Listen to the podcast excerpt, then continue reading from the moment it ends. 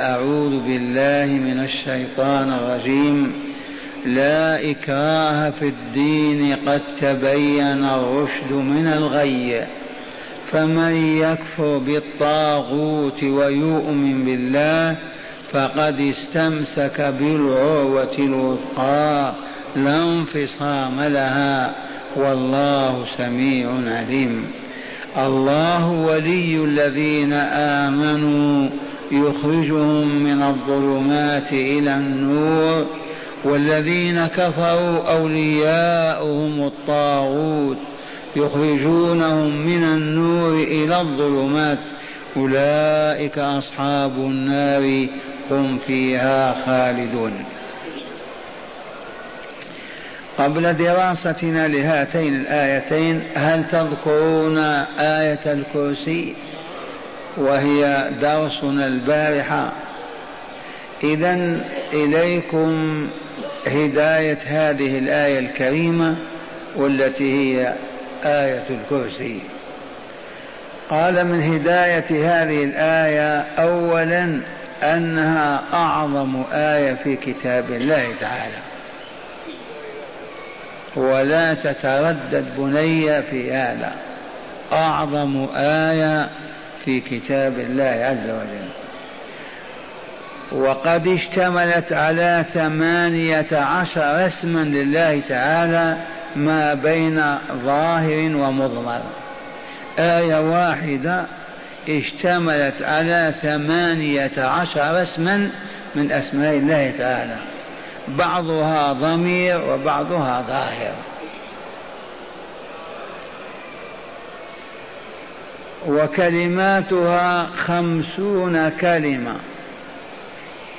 كلماتها عدا خمسون كلمة. وجملها عشر جمل. ناطقة كلها بربوبية الله تعالى وبألوهيته وبأسمائه وصفاته. والدال على كمال ذاته وعلمه وقدرته وعظيم سلطانه. إي والله.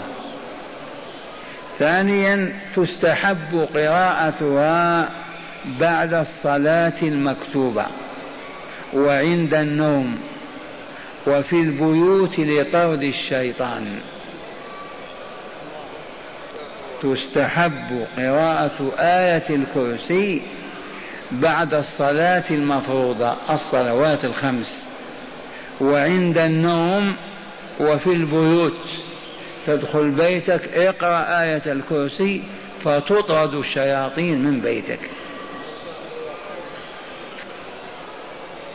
وما تستطيع بعد قراءتها لطرد الشياطين أن تفتح الفيديو وتشاهد العواهر يغنين. ما تقوى على هذا؟ ما تستطيع. ما دمت تريد أن تطهر بيتك من الشياطين وقرأت أعوذ بالله من الشيطان الرجيم. الله لا إله إلا هو الحي القيوم. ترفع صوتك وأنت في بيتك. ما يبقى مجال للشياطين يدفعوك إلى أن تشاهد عواهر النساء وظلمة الرجال وكفارهم. إذا الحمد لله الذي رزقنا هذا النور وجعلنا من أهل آية الكرسي نتلوها دبر الصلوات الخمس عند النوم نتلوها في البيوت. الحمد لله. والآن مع هاتين الآيتين الكريمتين لا إكراه في الدين. هذا خبر وإلا لا؟ لا إكراه في الدين ومعناه الإنشاء. أي لا تكرهوا أحدا على الدخول في الدين. كقوله والوالدات يرضعن أولادهن خبر ولكن معناه الإنشاء. أي على الوالدات أن يرضعن أولادهن. جملة خبرية ومعناها الإنشاء. لا إكراه في الدين. وسبب نزول هذه الآية أن الأنصار سكان المدينة النبوية هذه بعض العائلات تنصر أو تهود أفراد منهم. فلما دخل آباؤهم وإخوانهم في الإسلام أرادوا أن يكرهوهم بالعصا على أن يدخلوا في الإسلام. وقد أصبحوا يهودا من فترة أو نصارى.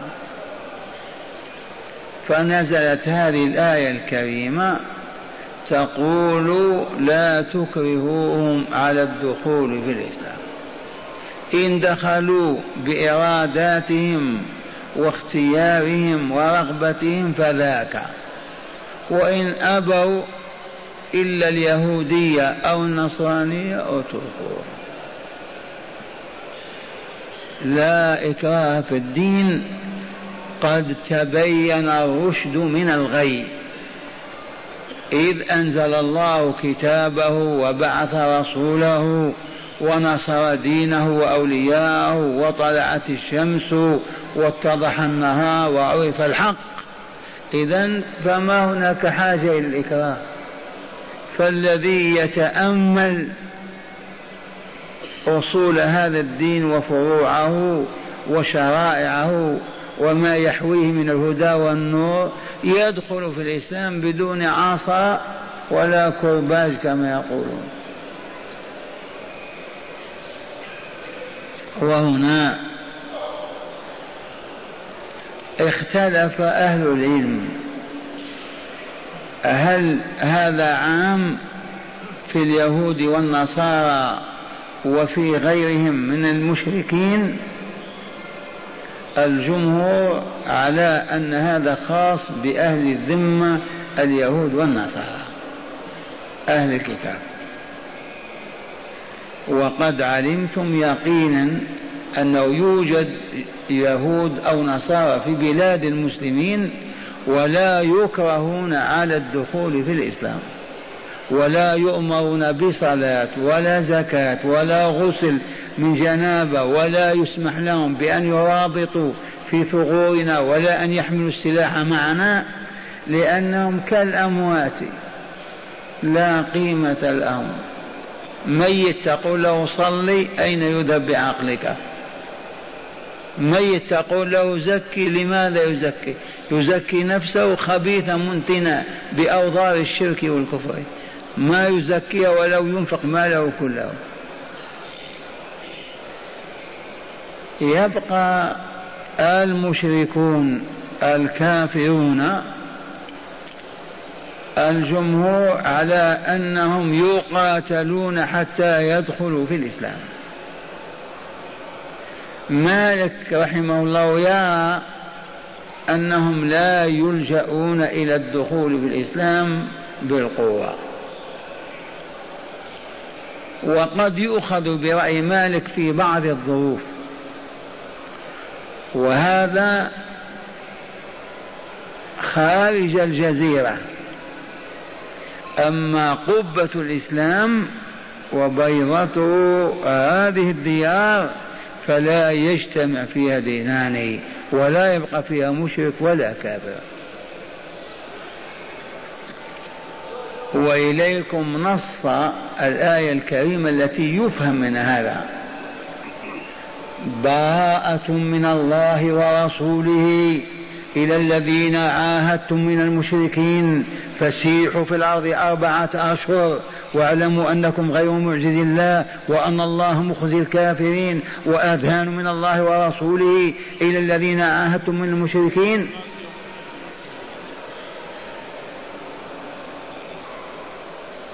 إذا أعطاهم فرصة أربع أشهر. اذهبوا إلى الشرق إلى الغرب وادخلوا في الإسلام. إذا انقضت الأشهر الأربع قتالكم أو ادخلوا في الإسلام.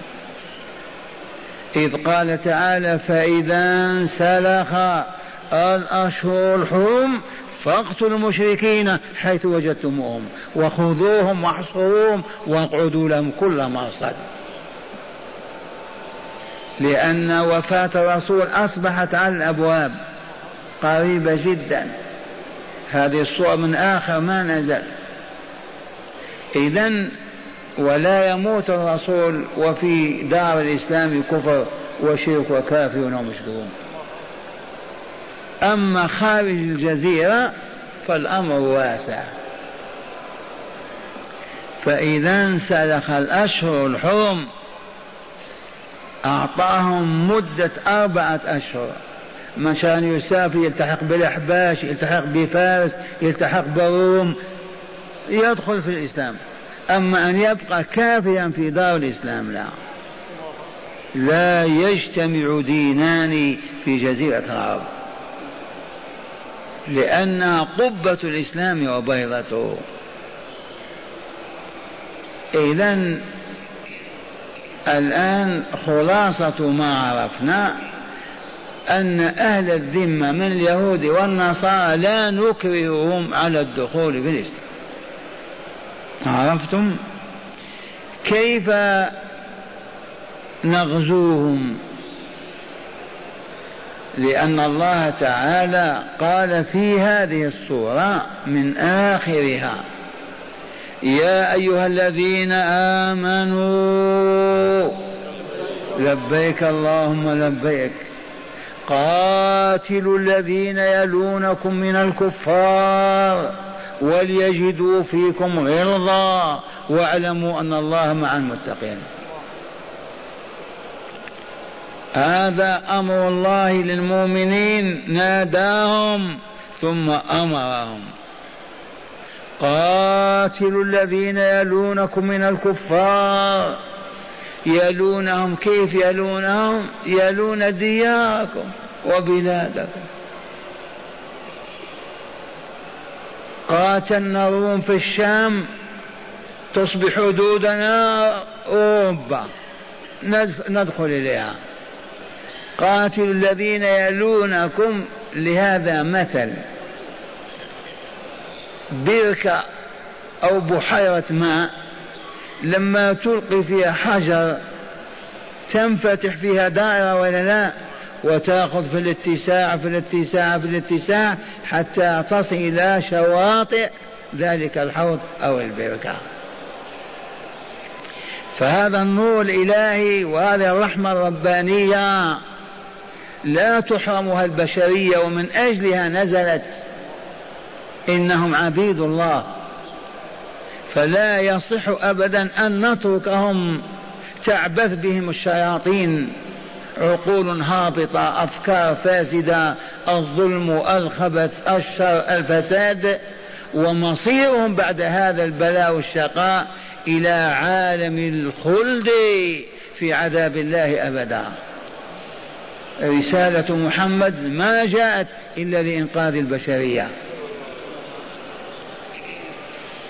إذا كلما دخل إقليم في الإسلام حدودنا وراءه. فنعسكر سواء غزونا من طريق البر أو البحر نعسكر ونراسل أهل الإقليم. تدخلون في الإسلام تنقذون أنفسكم من الشقاء والبلاء والفتن والهون والدون.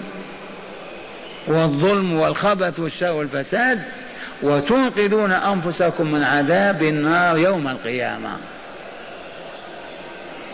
فإن قالوا مرحبا وأهلا وسهلا دخل رجالنا ووضعوا محاكم وأخذوا يعلمون ويهدون تلك الأمة. فترة من الزمن وكلهم أولياء الله. لا كذب لا خيانة لا خمر لا زنا لا فجور لا لا كالملائكة. فإن رفضوا نقول لهم تسمحون لنا أن ندخل؟ نحن نتكلم مع الملك وإلا الحاكم وجيشه. والأمة المسكينة ما ذنبها؟ تسمحون أن ندخل لتعليم هذه البشرية؟ سبيل نجاتها وسلم كمالها ورقيها وتسمى اتفاقية الذمة. فإن قالوا لا بأس دخلنا. وأخذنا نعلم ونربي ونوجه ما هي إلا أيام لا أقول أعوام والناس يدخلون في رحمة الله أفواجا. لما يشاهدون من الطهر والصفاء والكمال البشري الذي ما كانوا يحلمون به. لأن حامل هذه الرسالة كالملائكة في صفاء أرواحهم وفي تهذيب نفوسهم وزكاة آدابهم. بالنظر إليهم يجذبونك تقتدي بهم. ما هي إلا فترة وقد دخلوا في الإسلام. رفضوا الحرب. الثالثة القتال. حتى يدخل يدخلكم الله في رحمته. فتستقبل الجيوش الجيوش كرة كرتين يومين ثلاثة شهر ينهزم الكفر والكافرون. ويدخل المؤمنون بصلاتهم بأنوارهم بكلامهم الطيب بعدلهم برحمتهم. يتدفق الناس على الإسلام ويدخلون فيه. فلما غزونا إفريقيا والأندلس والشام والعراق هل هناك من أجبر على الإسلام بالعصا؟ والله لا. احد ابدا. فقط ينهزم الجيش الكافر يدخل المسلمون يشاهد الناس صلاتهم واستقامتهم وابتساماتهم يدخلون في رحمة الله. ما لهم الآن ما يدخلون؟ ما شاهدوا أنوار الإسلام. لو شاهدوا الطهر والصفاء والرحمة والمودة والإخاء في العالم الإسلامي أمرهم واحد لا إله إلا الله راية واحدة لتدفقوا في بلاد الإسلام ودخلوا في رحمة الله. ولكن مع الأسف هم الذين مزقونا وفرقونا وشتتونا وأقعدونا عن الكمال وأفسدونا ليحرموا هم أيضا ويدخلوا جهنم. أيديهم هي التي فعلت بالمسلمين هذا. حتى يحرموا من رحمة الله ويعيشون على الخبث والدمار وفي النهاية إلى مصير. العياذ بالله منه. إذا فنقول خلاصة القول الجزيرة لا يبقى فيها دين إلا الإسلام. ومن لم يريد الإسلام يرحل يخرج منها. ما يبقى فيها. خارج الجزيرة كما قلت لكم أهل الذمة إذا حكمنا ودخلوا في ظل راية لا إله إلا الله لا يكرهون على الدخول في الدين أبدا. يبقون على مسيحيتهم أو يهوديتهم حتى يشاء الله رحمتهم ودخولهم ودخلوا. المشركون هل نواصل قتالهم ولا نقبل ذمة ولا يدخلون في ذمتنا؟ الجمهور على ذلك. مالك يقول لا نعاملهم معاملة أهل الكتاب. وهذا قد يستفاد منه في ظروف خاصة. يعجز المسلمون تحدث أحداث يأخذون بهذه الفتية. هل عرف السامعون هذا الحكم؟ لا إكراه في الدين. ومن ارتد من المسلمين يستتاب ثلاثة أيام. ترجع إلى دين الله وإلا لا. فإن رفض يقتل كفرا ولا يحل بقاءه بيننا أبدا. لا يقاس على اليهود والنصراني. لأنه أسلم وارتد. إذا جزاؤه القتل. ولكن يطلب منه الرجوع والندم والعودة ثلاث أيام متتالية. يحضر في المحكمة ويبقى هناك محبوسا فإن أصر على ردته وخروجه من الإسلام سواء تنصر أو تهود أو تبلشف يقتل بحكم الله عز وجل وقضائه. لا إكراه في الدين قد تبين الرشد من الغي الرشد الهدى والنور بنزول الكتاب وبعثة الرسول صلى الله عليه وسلم وتبين الغي وعرف الشرك والجهل والظلم والخبث. اتضح هذا وهذا فلا معنى إذن للإكراه على الدين. ثم قال تعالى فمن يكفر بالطاغوت ما الطاغوت هذا؟ لفظ الطاغوت والطاغية والطاغي من طغى الشيء إذا ارتفع. فالصنم يعبد. ارتفع وطغى أو أصبح إلها يعبد. الرجل يعبد ويقدس الناس يعبدونه ارتفع طغى طغى الماء ارتفع أصبح كالإله إذا فلهذا كل ما عبد ويعبد من دون الله سميه طاغوت. من الطغيان لارتفاع التكبر والعلو.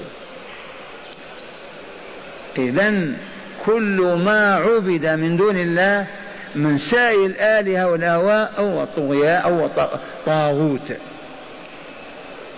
إذا عباد الله أيها الناس اعلموا أن من يكفر بالطاغوت ويؤمن بالله. أولا يقول لا إله ثم يقول إلا الله. لا إله حق فحطم كل الآلهة الباطلة. ثم قال إلا الله. كفر بالطاغوت وإلا لا؟ ثم آمن بالله. ولهذا يقول الحكماء التخلية تجب قبل التحلية. أنت عليك أوساخ في بدنك من عملك. ما تأتي وتلبس ثيابك الجميلة وتتضمخ بالطيب الطيب وعليك الأوساخ خطأ هذا ما ينفعك. أولا اغسل بدنك بالماء والسدى والصابون. لما يطهر الجسم ينظف حينئذ البس الثياب النظيفة وتطيب الطيب الطيب. أما وعليك أوساخ وتلبس ما ينفع. إذا فأولا تخلى عن الأوساخ والأدناس وتطيب بعد ذلك بالطيب. أولا أكفر بكل الآلهة الباطلة وقل لا إله أعترف به أبدا. ثم إلا الله فذلك إلهي الحق الذي أذل له وأخضع وأعبده بما أمر أن نعبد. فهمتم معنى التخلية قبل التحلية كذا ولا لا؟ أولا تخلى عن المسكرات وبعد ذلك خذ الأوراد والأذكار. أما أنت قائم على المعاصي وتقول أعطوني ورد أذكر الله به ما ينفع. التخلية قبل التحلية لأن الله تعالى قال وقوله الحق فمن يكفر بالطاغوت اولا ولا لا ويؤمن بالله ثانيا فقد استمسك بالعروة الوثقى. العروة معروفة واستمسك بها أمسكها لن يسقط أبدا في النار. نجا. هذه الآية يفسر ما روي أن عبد الله بن سلام حضر اليهود رضي الله عنه وأرضاه. عرفناه وحفظنا حياته. رأى رؤيا منامية. وأخبر بها الرسول صلى الله عليه وسلم. ففسر له النبي صلى الله عليه وسلم رؤياه. ماذا رأى؟ رأى أنه تحت دوحة خضراء. وهذه الدوحة الخضراء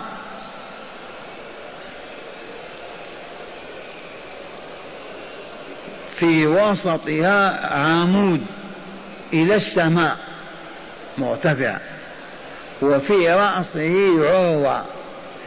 وعبد الله بن سلام متمسك بتلك العروة. ففسر له النبي صلى الله عليه وسلم بأن تلك العروة الإسلام.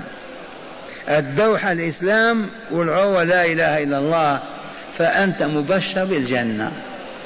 فأصبح أهل المدينة إذا مر ابن سلام يقولون هذا من أهل الجنة ولا يشكون.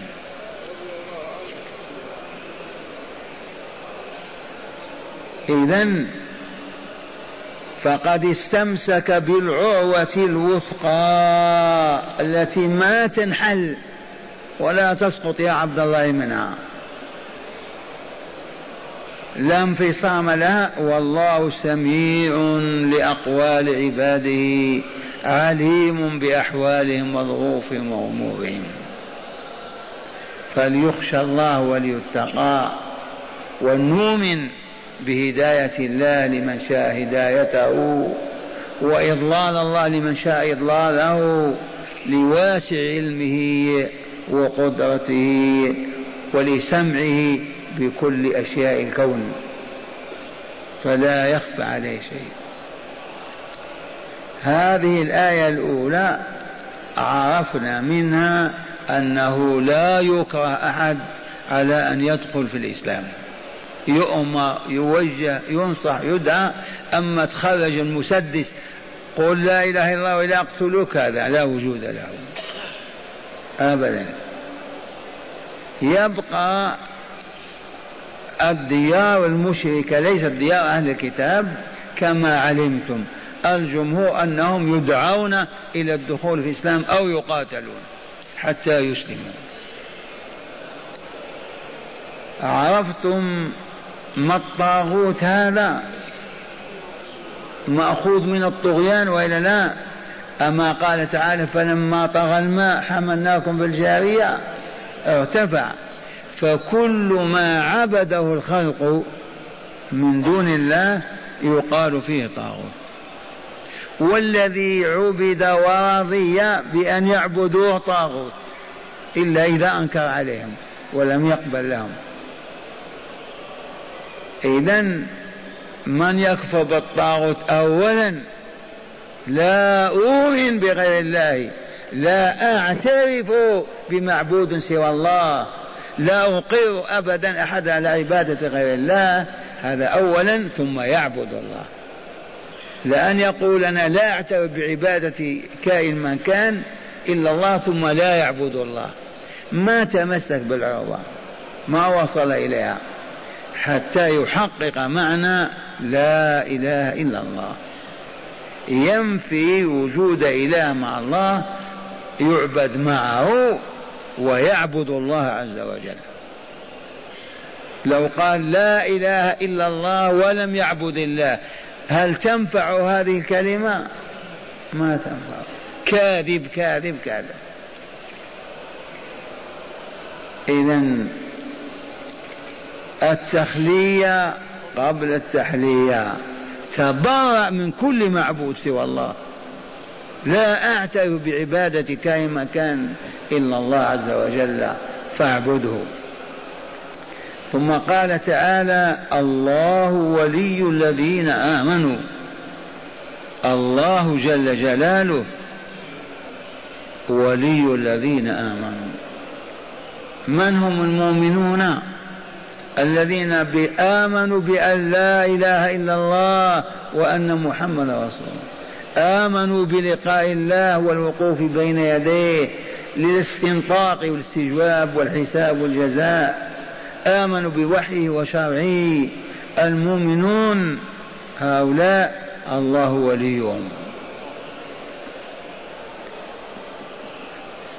هل تذكرون أن الولاية تتحقق بشيئين؟ ما هما الشيئان؟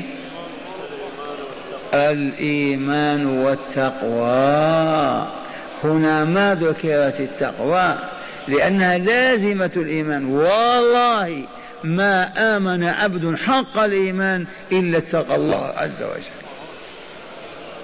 لا تتصور أن عبدا عرف الله وآمن بجلاله وكماله ثم يعيش على معصيته وعبادة غيره. مستحيل. إذا فآية يونس عليه السلام بينت. ولاية الله تتحقق لمن طلبها بالإيمان والتقوى أي بالإيمان والعمل الصالح واجتناب الشرك والمعاصي. إذ الآية هي قوله تعالى من سورة يونس عليه السلام ألا إن أولياء الله لا خوف عليهم ولا هم يحزنون. كأن سيد يقول من هم يا رب أولياؤك؟ فأجاب قائلا الذين آمنوا وكانوا يتقون. لهم البشرى في الحياة الدنيا وفي الآخرة. وفسر النبي صلى الله عليه وسلم البشرى في الحياة الدنيا بالرؤيا الصالحة يراها أو ترى له إما يراها هو قبل أن يموت أو يراها عبد آخر ويقول رأيت لك كذا وكذا. أما البشرى التي وهو على سرير الموت هذه حكم البشرى في الآخرة. إذا كان الولي في سكرات الموت وأصبح لا يقوى على أن يخبر ويتكلم بما يشاعر يأتي الوفد الكريم مع ملك الموت واسمع كلماتهم بالحرف الواحد. إن الذين قالوا ربنا الله ثم استقاموا أي لا إله إلا الله وعبدوا الله آمنوا وأطاعوا. قالوا ربنا الله ثم استقاموا. على دين الله لا اعوجاج ولا انحراف. تتنزل عليهم الملائكة. من فوق النزول ولا من أسفل؟ تتنزل عليهم الملائكة بماذا؟ ألا تخافوا ولا تحزنوا وأبشروا بالجنة التي كنتم توعدون. نحن أولياؤكم في الحياة الدنيا وفي الآخرة. لكم فيها ما تشتهي أنفسكم ولكم فيها ما تدعون نزلا من غفور رحيم. اللهم اجعلنا منهم اللهم اجعلنا منهم اللهم اجعلنا منهم. من هؤلاء؟ بنو هاشم بنو تميم الصقالب البيض السود من؟ إن الذين قالوا ربنا الله ثم استقاموا. تعرفون الاستقامة ولا لا؟ هي أداء الواجبات والتخلي عن المحرمات. وامشي في طريقك إلى دار السلام. والسر هذا عند السامعين والسامعات معلوم. ما السر هذا؟ لأن العبادات تزكي النفوس وتطهرها. والبعد عن مدسيات النفس من الشرك والذنوب والمعاصي. يبقي ذلك الصفاء وذلك الطهر للروح البشرية. إذا جاءت الملائكة تقبضها تجدها طاهرة كأرواحهم.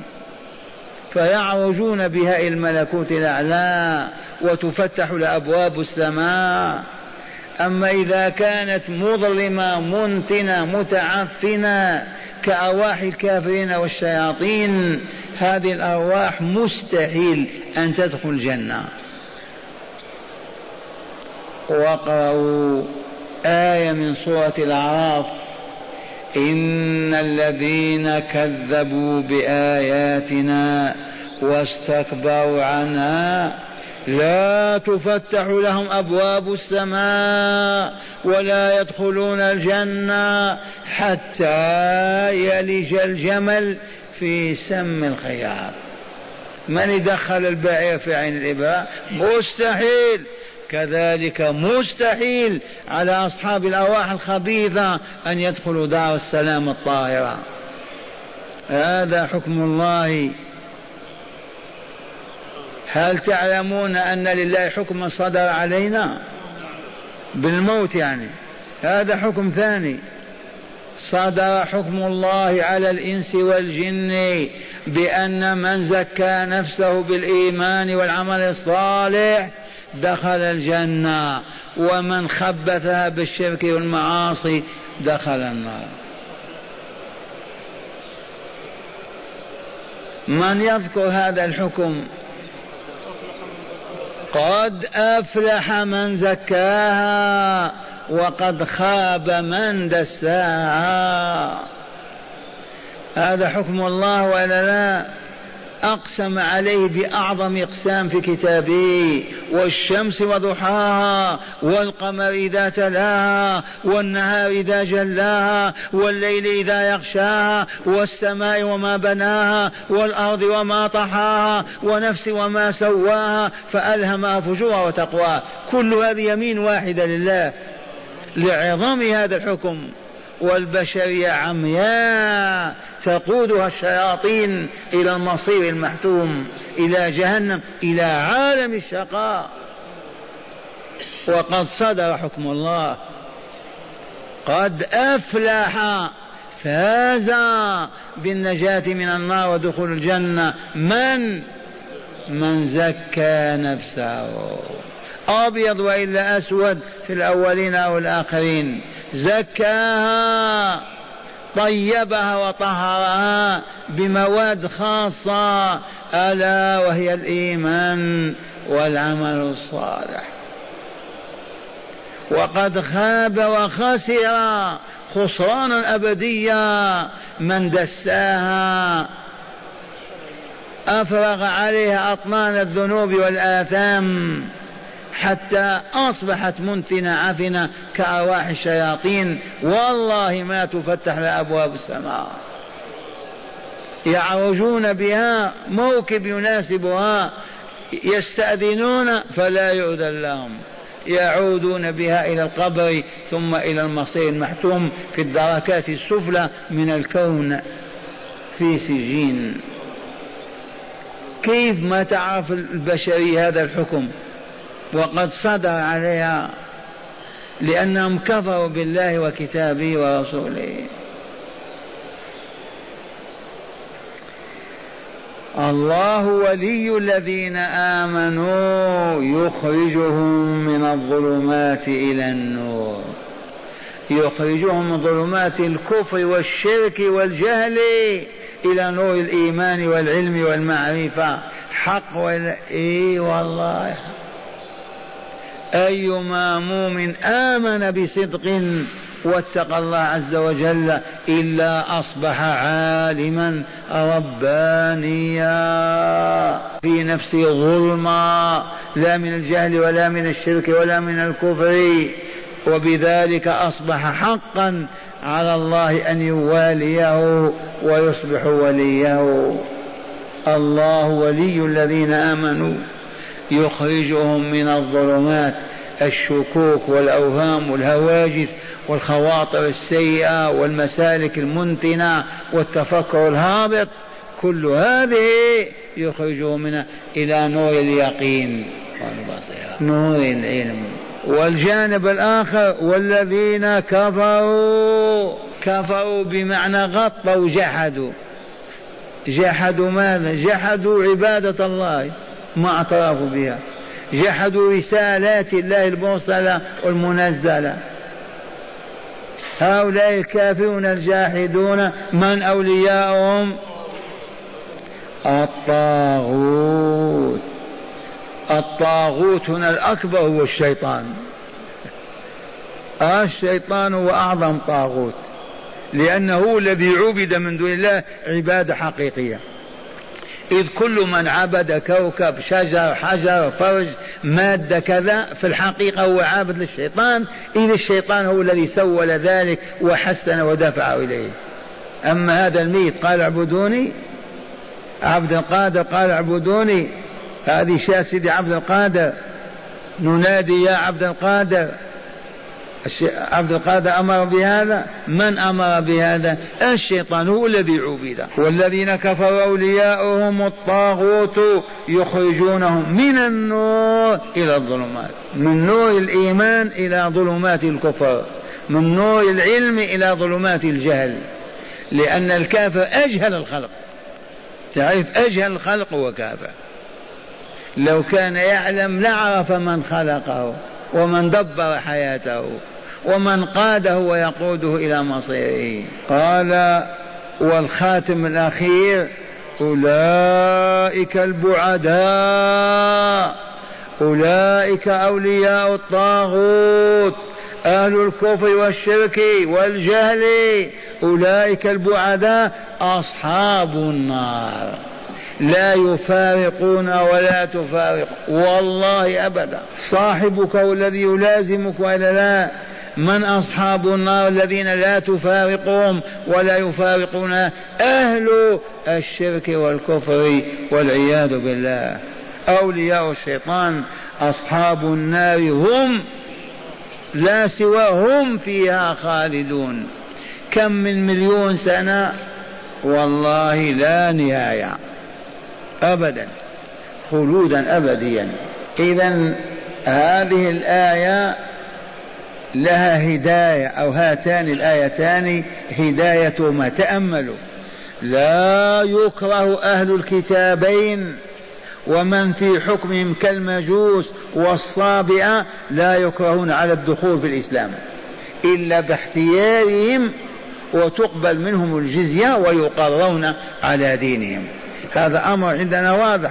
يا أهل العلم ثانيا الإسلام كله رشد وما عداه كله ضلال. منين أخذنا هذا؟ قد تبين الرشد لاحت أنواره طلعت شموسه بالكتاب القرآن والنبي المرسل والشريعة القائمة. تبين الرشد من الغي ولا لا؟ قال الإسلام كله رشد وما عدا الإسلام ضلال. يهودية نصرانية بوذية صابئة كل ما شئت من الملل الهابطة كله والله ضلال. لا رشد فيه. لا رشد فيه لأنه ما يزكي النفس ولا يعد صاحبها للجنة. لأنه لا يطهر الأرواح والقلوب العقول عقول أبدا. الكفار هابطون كالحيوانات. ثالثا التخلي عن الرذائل مقدم على التحلي بالفضائل كما علمتم. التخلي قبل التحلي. رابعا معنى لا إله إلا الله. معنى لا إله إلا الله منين أخذناه؟ فمن يكفر بالطاغوت ويؤمن بالله فقد استمسك بالعروة الوثقى. هذا معنى لا إله إلا الله ولا لا؟ يكفر بالطاغوت قال لا إله لم يعترف به. إلا الله عرف الله. فلهذا معنى لا إله إلا الله وهي الإيمان بالله والكفر بالطاغوت. خامسا ولاية الله تعالى تنال بماذا؟ بالحسب والنسب بالبطولات بالشجاعات. تنال ولاية الله بشيئين بالإيمان والتقوى. ما هي التقوى يا أبناء الإسلام ورجالاته التقوى؟ فعل ما أمر الله به وترك ما نهى الله عنه. بذلك نتقي غضب الله اولا ثم عذابه ثانيا. ما هناك حصون ولا أصوار ولا جيوش نتقي بها عذاب الله أبدا. ما يتقى إلا بطاعته. عرفتم التقوى؟ هل يستطيع من تحت السماء أن يتقي الله وهو لا يعرف ما أمر الله به ولا نهى عنه؟ يمكن مستحيل. لا يمكنك يا عاقل أن تتقي الله إلا إذا عرفت فيما تتقيه.